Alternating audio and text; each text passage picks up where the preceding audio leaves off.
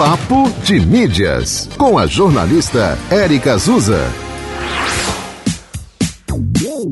Oi, oi, gente! Quantas pessoas com deficiência você acompanha nas redes sociais?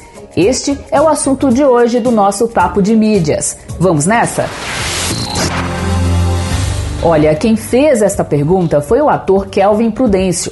No seu perfil no Instagram, Kelvin expôs resultados da sua pesquisa acadêmica que revelou que ainda há uma estrada longa para que pessoas com deficiência tenham seus perfis nas redes sociais mais visibilizados na internet. De acordo com a pesquisa aplicada entre janeiro e julho de 2021, Existem no Brasil apenas 92 creators com deficiência com mais de 10 mil seguidores. De 179 conteúdos pagos por marcas no feed dos influenciadores com deficiência, 63% estão concentrados em apenas dois perfis.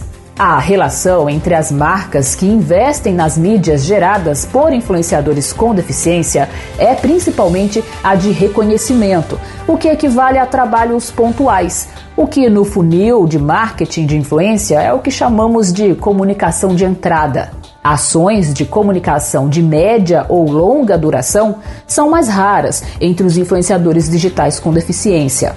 Tem mais detalhes no site papodemídias.com e você pode também participar lá no meu Instagram, @ericazusa. Quais influenciadores com deficiência você segue nas suas redes? Me conta. A coluna Papo de Mídias aqui na Rádio 91 FM Natal está disponível em dois horários na programação: uma e meia da tarde e oito e meia da noite. Este e outros episódios você também pode conferir lá no podcast da Rádio 91 FM Natal nos tocadores de streaming.